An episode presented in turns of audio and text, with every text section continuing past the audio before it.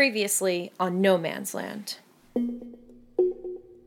Everybody that we've heard about that was potentially possessed is dead. Yeah. Yeah. Suicide, usually, but some by murder. So imagine if we could find somebody who was still alive like that. Yeah, That you're would right. be fucking crazy. That would be the, one of the holy grails of this project. Yeah, you're right. Yeah, Isn't it crazy? it's That's really insane. crazy. You guys are blowing my freaking mind. Kristen and Will have mentioned some specific encounters with this guy, Willie Claus. Yeah. And I'm wondering if you've ever had any experiences. Yeah, he was it, that. So that guy. Oh my god, I just I haven't I haven't thought about this guy in years. I don't know what was wrong with him, like not a psychologist, but he definitely seemed like he was experiencing something that wasn't in whatever reality I live in. Honestly, I steered clear of the woods after that. And I was just like, I'm not taking my chances up here with this guy. It was just so disturbing to watch. Like that was really rough to watch. I don't like. I do not know what the deal was. I do not know how it happened. I do not know. But I don't know. I don't know. He just took his finger and snapped it and started laughing while they were talking. Wow, I never heard that part of the story. Oof, that's weird. uh, well, I'm looking forward to hearing this podcast now. Dang.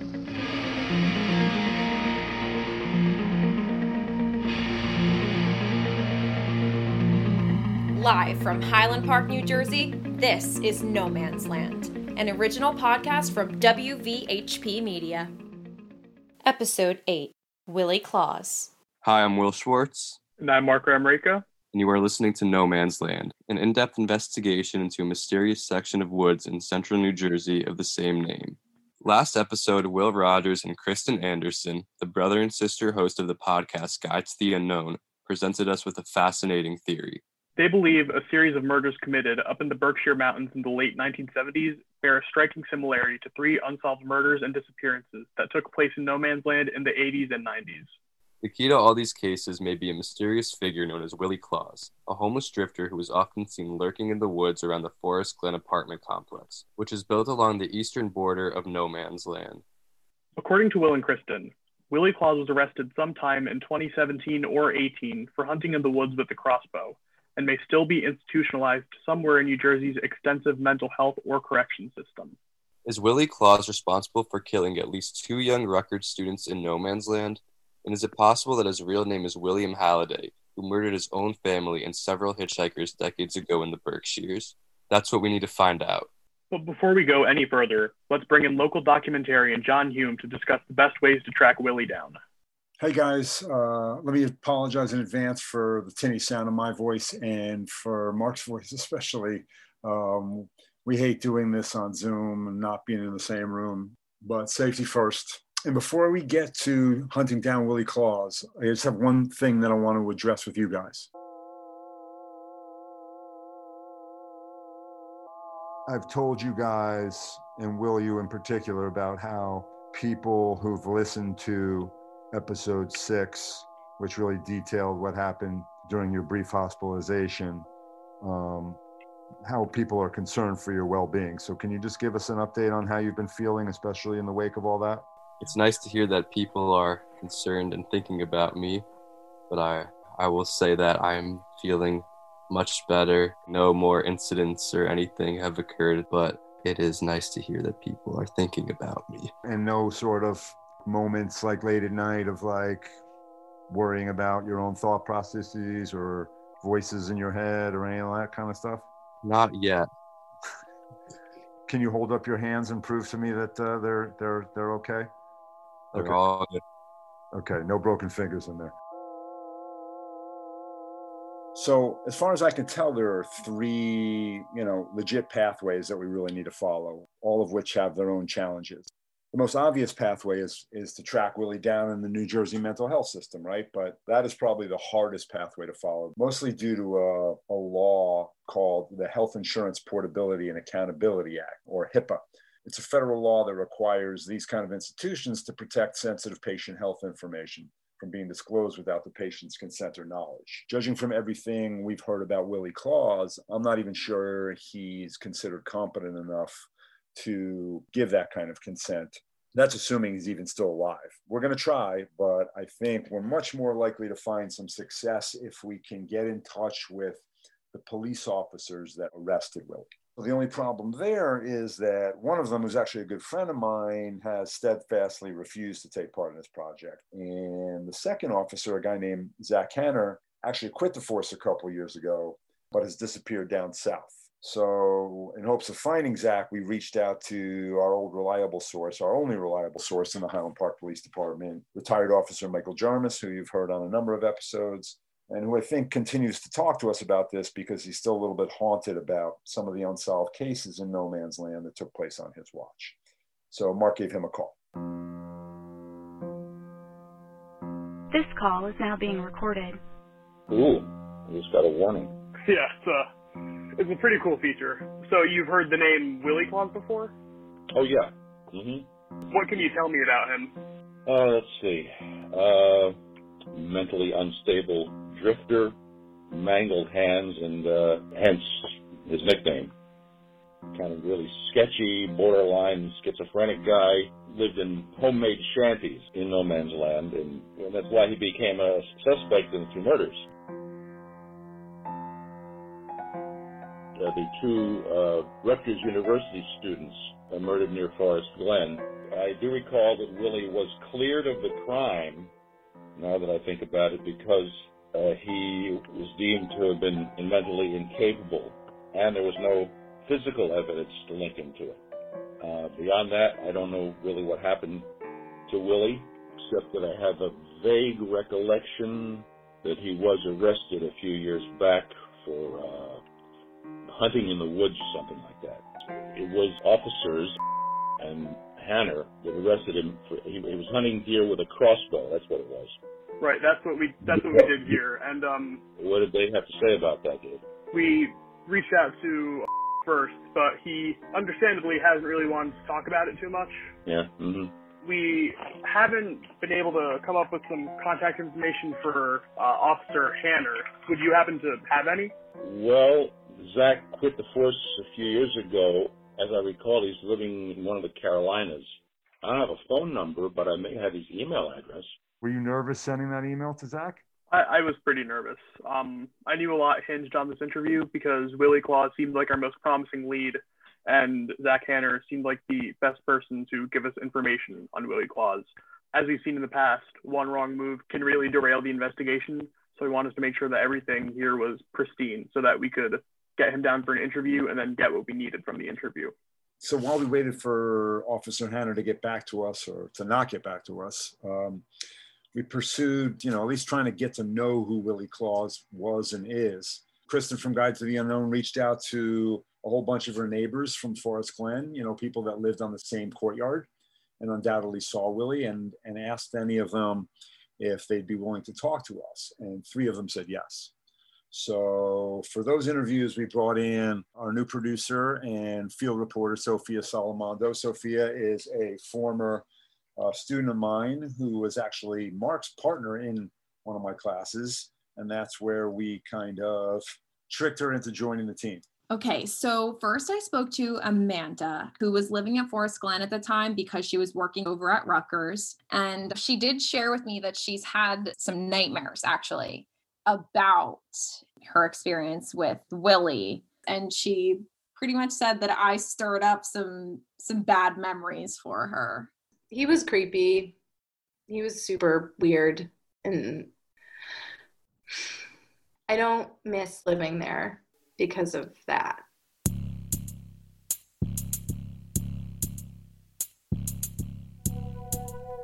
Where I lived, the courtyard kind of faced a bunch of trees, and it was nice to just be able to kind of like look out your window and see greenery sometimes. But there's something about being in a somewhat isolated area that's really great and also really scary. And I think that like that the energy of that place, it always felt a little off and the woods definitely like they seem to have an energy of their own and and I kind of respected that if that makes you know I was like, I don't need to. I don't need to find whatever's in there. I definitely know that there was a grad student that was murdered near the apartment complex ish. And that always freaked me out because I'm a runner and I like to go running. Mm-hmm. And so, like, I was always like really careful when I would go out because that's like how women die, right? Yeah. But like, I would always think about that when I would go out. I think his name was Willie. And he definitely hung around the apartments. And that, like, kind of like put a damper on how I felt about the place for sure because I just didn't feel safe all the time. You know, like it's like you never knew if if, if you were gonna run into him or if you were gonna like look out your window and like see him. Like I I heard rumors from neighbors that like he lived out in the woods in like a fucking tent and hunted deer and shit. If that's true, I never saw that happen. I never saw like his hut if he had one, but he was drawn back to that spot, right? Like the way that people are, he would always come back. He looked weathered. Like you know when people like just like look old, like because they're they live outside and I don't know when's the last time they've had like nutrients. Probably I mean he just looked like he lived on the street for a long time. The thing that was really disturbing about him um, was like he had these really f- like fucked up hands. definitely was a kind of a creepier place to to live.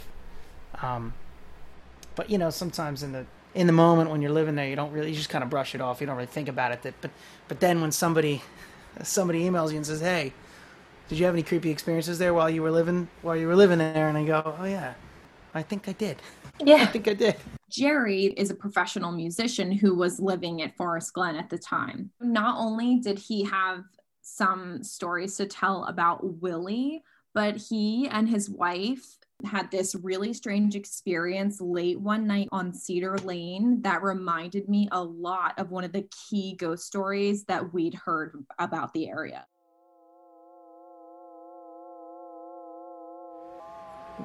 one time we were coming home from a gig I played. It was like two thirty in the morning, maybe three in the morning. We see this girl walking, but she's like kind of bobbing and weaving. And my wife goes, "Hey, maybe we should see if she's all right." So I pull over, I roll down the window. I'm like, "Hey, you all right?" She's like, "No, I'm fine." She doesn't look fine though. Like she's completely disheveled and could be drunk, could have been just a victim of a crime. I don't know. So I say again, you know, you all right? She's like, "Yeah, I'm I'm fine. I told you." Like, okay, you know, sorry. I roll up the window, I keep driving, I make a left into Forest Glen, and my wife's like, we really can't leave her. So I'm like, fine. And I just bang a quick Yui, and I come right out where she should be right there. She should be just crossing. Hmm. Completely gone. Like, and I remember thinking, like, that is really, like, where would she go? She had just vanished. I remember I told a, a, neighbor the next day, he's like, Did you know that this girl was killed? Some Rutgers student. She was strangled or something, like walking home from a party. And like she haunts the stretch of road between River Road. And I don't, I don't pay attention to shit like that. But it was weird. We've heard of this guy um, from other neighbors and Kristen. They referred to him as Willie Claus he did dumpster dive around and his hands were like completely broken. So like he would kind of like he'd yell kind of using his hands and he and he'd get his he'd get his trash and he just like almost like, could like barely hold it. He talked to himself almost like arguing, you know, with a like he's talking to somebody who isn't there, you know. No, you did. No, get away.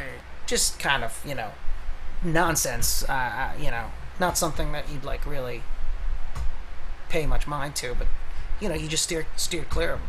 He would be like out by the dumpster and would be screaming to himself. There was one time that he was like hitting his hands against the metal of the dumpster like really hard. And I didn't know if it was because they hurt or if, if like he was like break it it sounded like he was breaking them.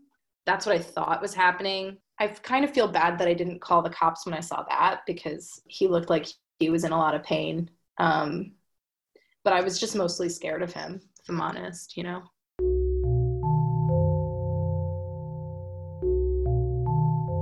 And then one day I was walking in the woods. I was hiking between, I think the Orange Trail, it's called maybe. I was just walking around, you know, and I see him pounding nails into a tree with a rock. You know, with a rock, pounding him into the tree.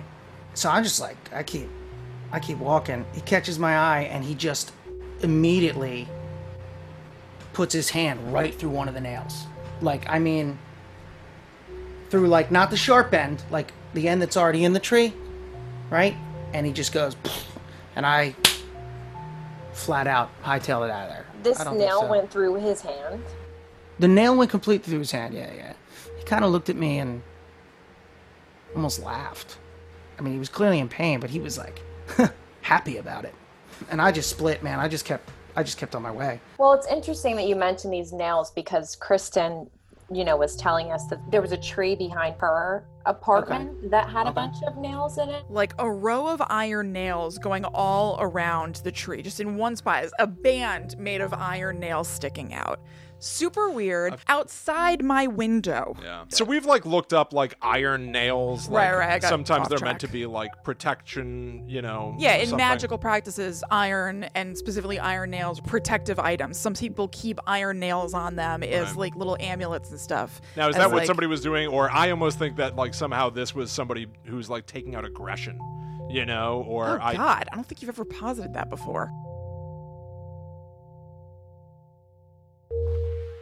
And when I did talk to Kristen, she reminded me that he was caught looking in her window. I was like, oh yeah, that's the guy I always see looking in the dumpsters. I mean that that's weird. I will say, like, as much as I tried to have compassion for him, from that moment, I was like, no, I also like that's like a very dangerous, invasive thing. Um, and so, yeah, I was scared after that point for sure. So the last person I spoke to was Shauna, who was a teacher at the time she was living at Forest Glen, and she shared some stories that basically confirmed and aligned with everything we had heard from Amanda, from Jerry, from Guide to the Unknown, and specifically about Willie. I think the whole vibe you kind of got off of him was sad. It just, he looked bedraggled, just like crazy hair and like kind of funky teeth and definitely funky smell. Um, and that's, and it's not like we're getting close to the guy. Like it's not, it was like we'd be walking and, you know, he'd be sort of in the same space or something like that. But you could smell him sometimes before, you know, you actually like realize um, he was there. So he was just kind of like part of the ecosystem. Um, if that makes any sense, he just like, you know, every once in a while he'd be kind of like around and it wasn't, you know, it wasn't anything like threatening or dangerous, but it, it was just strange. He was a really strange guy. And you, you felt bad for him, but you also wanted to keep your distance. There was a time my uh, my ex and I just kind of went by like this little playground area, and he was by the swings. He had a swing, and he was like pushing the swing. Like there's nobody on it. He was just like standing there by himself, pushing the swing back and forth. And he was sad. Like he was upset while this was going on. It felt like a private moment right then, and like I felt like we were interrupting it. And he he was emotional. He, he was definitely emotional. Um, and then these women um, came with strollers. Actually, I think they came with like kids and strollers behind us, and he heard them, and he just took off. Um, but I, I like just sad. Like the whole thing just struck me as so sad. I do not know what his deal was. Who knows if there were kids? Who knows if there was something sentimental? It was more like a, a sentimental vibe. So that wouldn't have surprised me if, if he genuinely did think somebody was there. In that moment, you said you you felt bad. Like, did you ever feel like you were scared?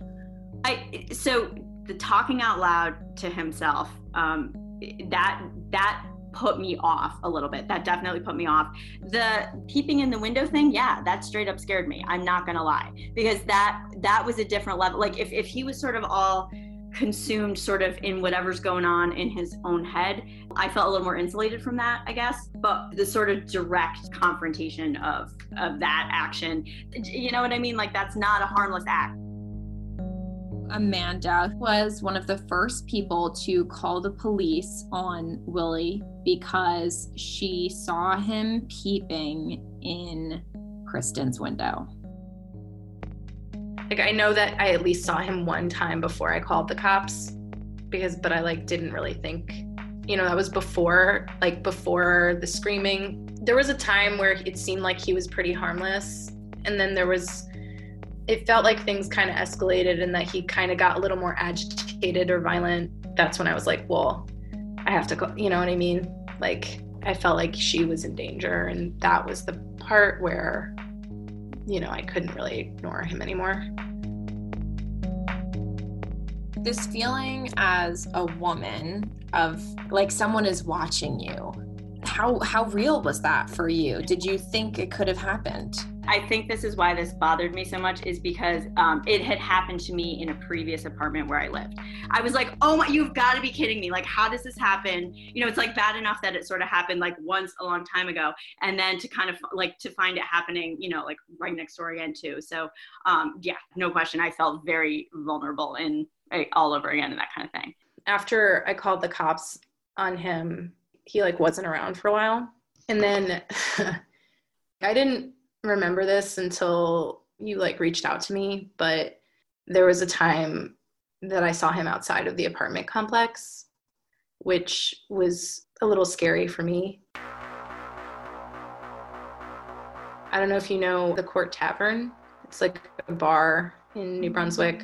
I was there with like a few friends, and um, one of the bartenders was talking to a guy, and I like thought I recognized him, and I wasn't really sure because like he looked like clean, but I mean he had the same hands and I really think I think it was the same guy. And um I remember that he made eye contact with me which is like you know when you make eye contact with somebody and you're like you really don't you like don't want them to see you but I it wasn't on it was like not on purpose and I just like accidentally made eye contact with him. And uh, then he smiled at me and was missing his teeth. And I was like, I'm pretty sure I'm pretty sure it was him. And he like definitely uh, I don't know, he definitely like I don't know, he gave me like this feeling that um, like he knew who I was and that he knew that I had called the cops on him. I definitely looked away and just like pretended like I didn't see him and walked into the crowd so that he couldn't see me anymore. And then like he was eventually gone and I didn't see him maybe even at all. But it it did freak me out. You know when somebody look like looks at you and they like know you. It was I I freaked. I was like so scared. You know, like made me wonder what else he knows. If it makes you feel any better, we have confirmed that he was arrested for something like you said, hunting deer in the woods with a crossbow. Yeah, I don't. I'll be honest. I don't know if that makes me feel any better. yeah, definitely. I don't know. I don't know how I feel about that. Like, I, ho- I hope that if you find him and he's not dead, that he's in a mental hospital for him, for Willie.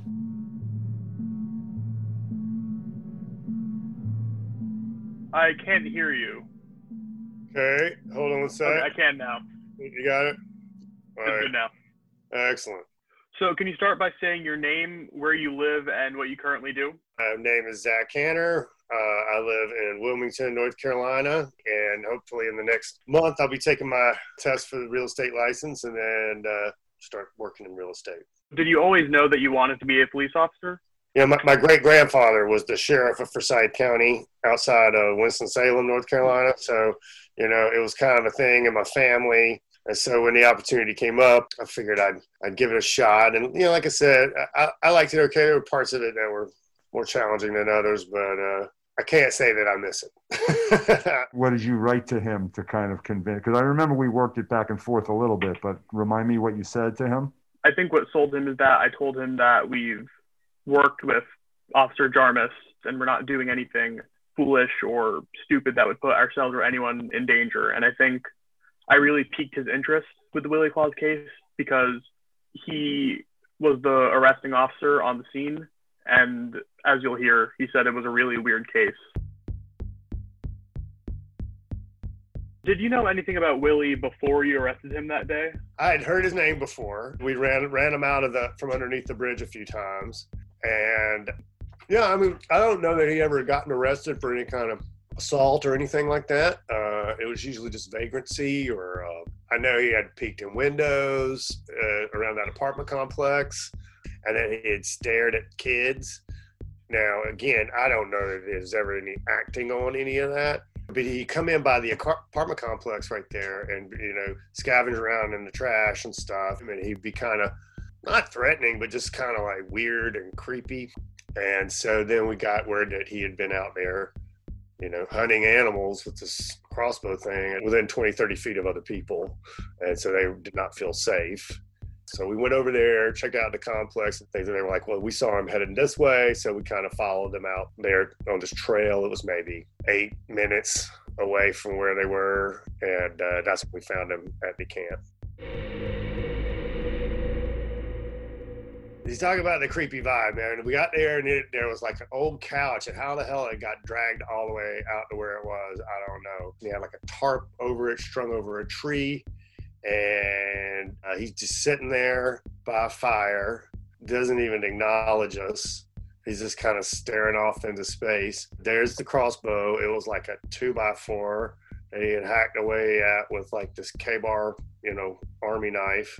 All kinds of bones and fur and stuff that he, he, you know, from skinning whatever he was killing out there. And I'm guessing it's like squirrels. Or, you know, some there were some bigger bones that look like you know deer bones. Uh, and so we're trying to talk to him, and he's just not responding. And oh god, dude, he smelled so bad. I don't know how long he had been out there, or how long he'd been living like that.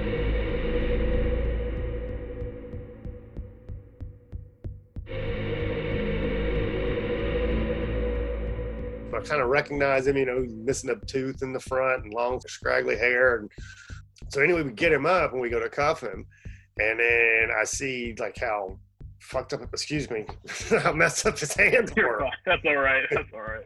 It looked like something you see on a special effects thing in a movie or something. They're pointing different directions and just horribly. It looked like he had been like tortured or something.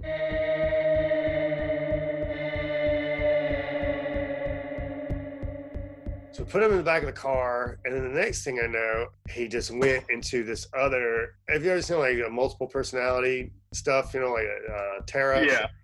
So so he just went from from this kind of howling, laughing, but like in pain. Then it switched again. It was like a little child saying, you know, it wasn't me, it wasn't me, it wasn't me. And I was like, what wasn't you? And he, he wouldn't say anything else. This happened for about two minutes, and then you kept hearing this like popping sound, and I was like, "What's going on?" And we, I mean, it sounds like he's grabbing his fingers and breaking them. And then I'm thinking, well, maybe that's what he's been doing all along. It's some kind of weird nervous tic or whatever. But man, I'm telling you, from where he was sitting, I don't know how he could have done what was happening there. I saw a lot of stuff in 10 years bad accidents and uh, pulling people that had you know died at home out of houses that had been there for a week and stuff but that was the damnest thing I, i've seen in those 10 years because from the way we had him in the car i don't see any way that he could have got one hand over to the other and done that to himself. It looked like like i said someone was hitting him with a hammer or something. I don't know. I don't know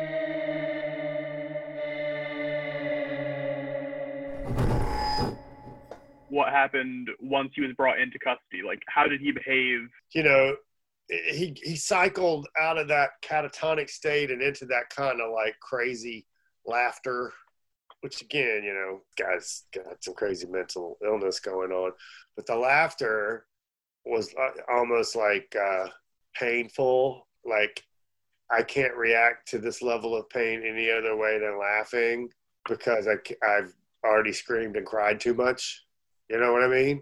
I've already exhausted all of my other emotions here, so this is this is the only way I can express myself.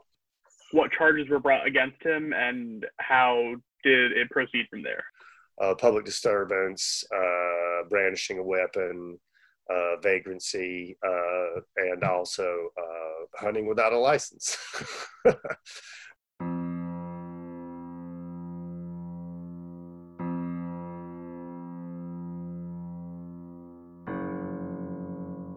brought him in, Detective had mentioned that that was a guy that he had suspected in the disappearance of that first woman. Her last name was Mercado.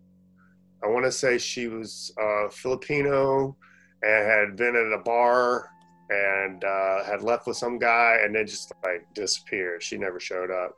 And I was like, well, why would you think this guy would be the suspect? And he said, well, I talked to people that were at that bar where she was. She met some guy named Bill or Will, and they left together. And, you know, they said he was scraggly haired, blonde, missing a tooth. And I was just like, man, how is this guy going to get a girl, any girl to leave the bar with him? Now, granted, this was 30 years before. So who knows? But uh, said that he has a suspicion that Willie might have been person that that had been responsible for her disappearance and uh, because you know he was there were a lot of things that lined up in there but he didn't have any kind of solid evidence so it wasn't something that was pursued i think they brought him in and questioned him and he had some sort of alibi but uh, I thought that was interesting because when we brought him in, you know, he took me aside and told me that, and I was like, "Come on, man! You know, that's this guy's. He's just a pitiful wreck. I don't think he's a murderer." And then we had him in custody for I think about 48 hours before we determined that we would turn him over to the state police, and they were going to take him to uh, to Trent, to the uh, uh, the psych ward there. So that's the last I heard of him. So um, we've actually tried to reach out to about this experience with arresting Willie Claus, and he's been pretty unwilling to speak with us on the record about it. Do you know why that might be? I would say that both of us were disturbed by that collar. We were both kind of dumbfounded. We uh, after it was over with, you know, we it was one of those things where you walk away from it and you kind of did the heebie-jeebies. You know what I mean? There's some documented stuff that that happened out there in terms of violent crime. If you ever been out there, you know, it's, it's, yeah. it does have a vibe. You can see how people could be out there, you know, again around a bonfire drinking and coming up with ideas and stories about what things happened out there or why they happened. But you know, I think personally, the world can just be a random and violent place. I don't subscribe any supernatural ideas about it. I think just people are people are messed up and do messed up things. You see a lot of it in law enforcement for sure. If you don't buy into any of the legends or lore of No Man's Land, what do you think can explain all the all the weird stuff? I think it's easy to take something, especially someone like Willie, who a looks unusual, uh, b behaves unusually. I think it's easy to want to paint them with uh, possessed by the devil brush. you know what I mean? And certainly, I can't explain what happened that that day. I, I have no earthly idea how we took him out of that car, and his hands were injured further than they were when we got him. Uh, if you're interested about the the fingers, that's actually been an element that's present in a lot of cases that we've uncovered so far. Really? Yeah, like um those three teenagers who committed suicide under the bridge. Um, right. one of the one of the guys who they who the cops tried to say did it, like killed the other two.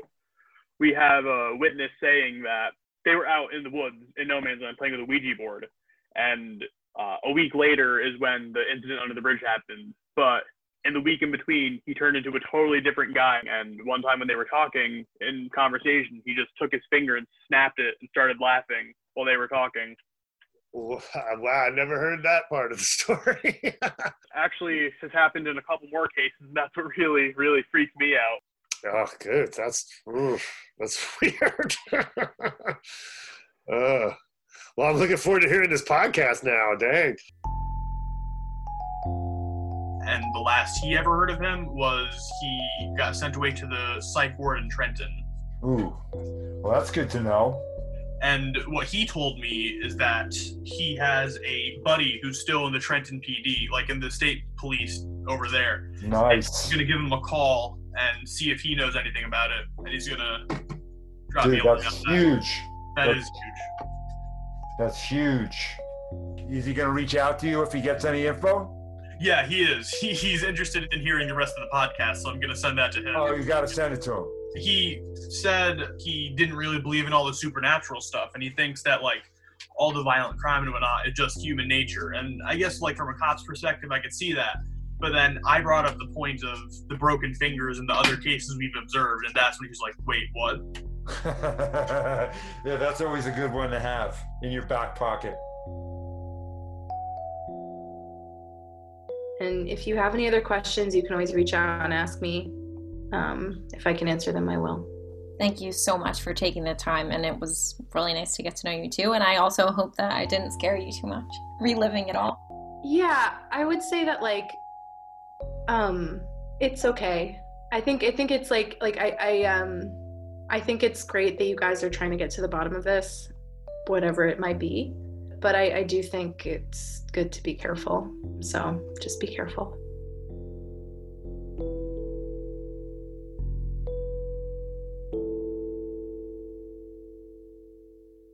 On the next episode of No Man's Land.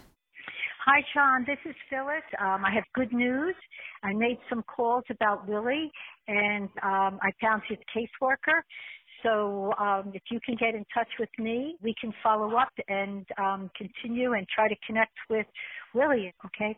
Thanks a lot. Bye, John.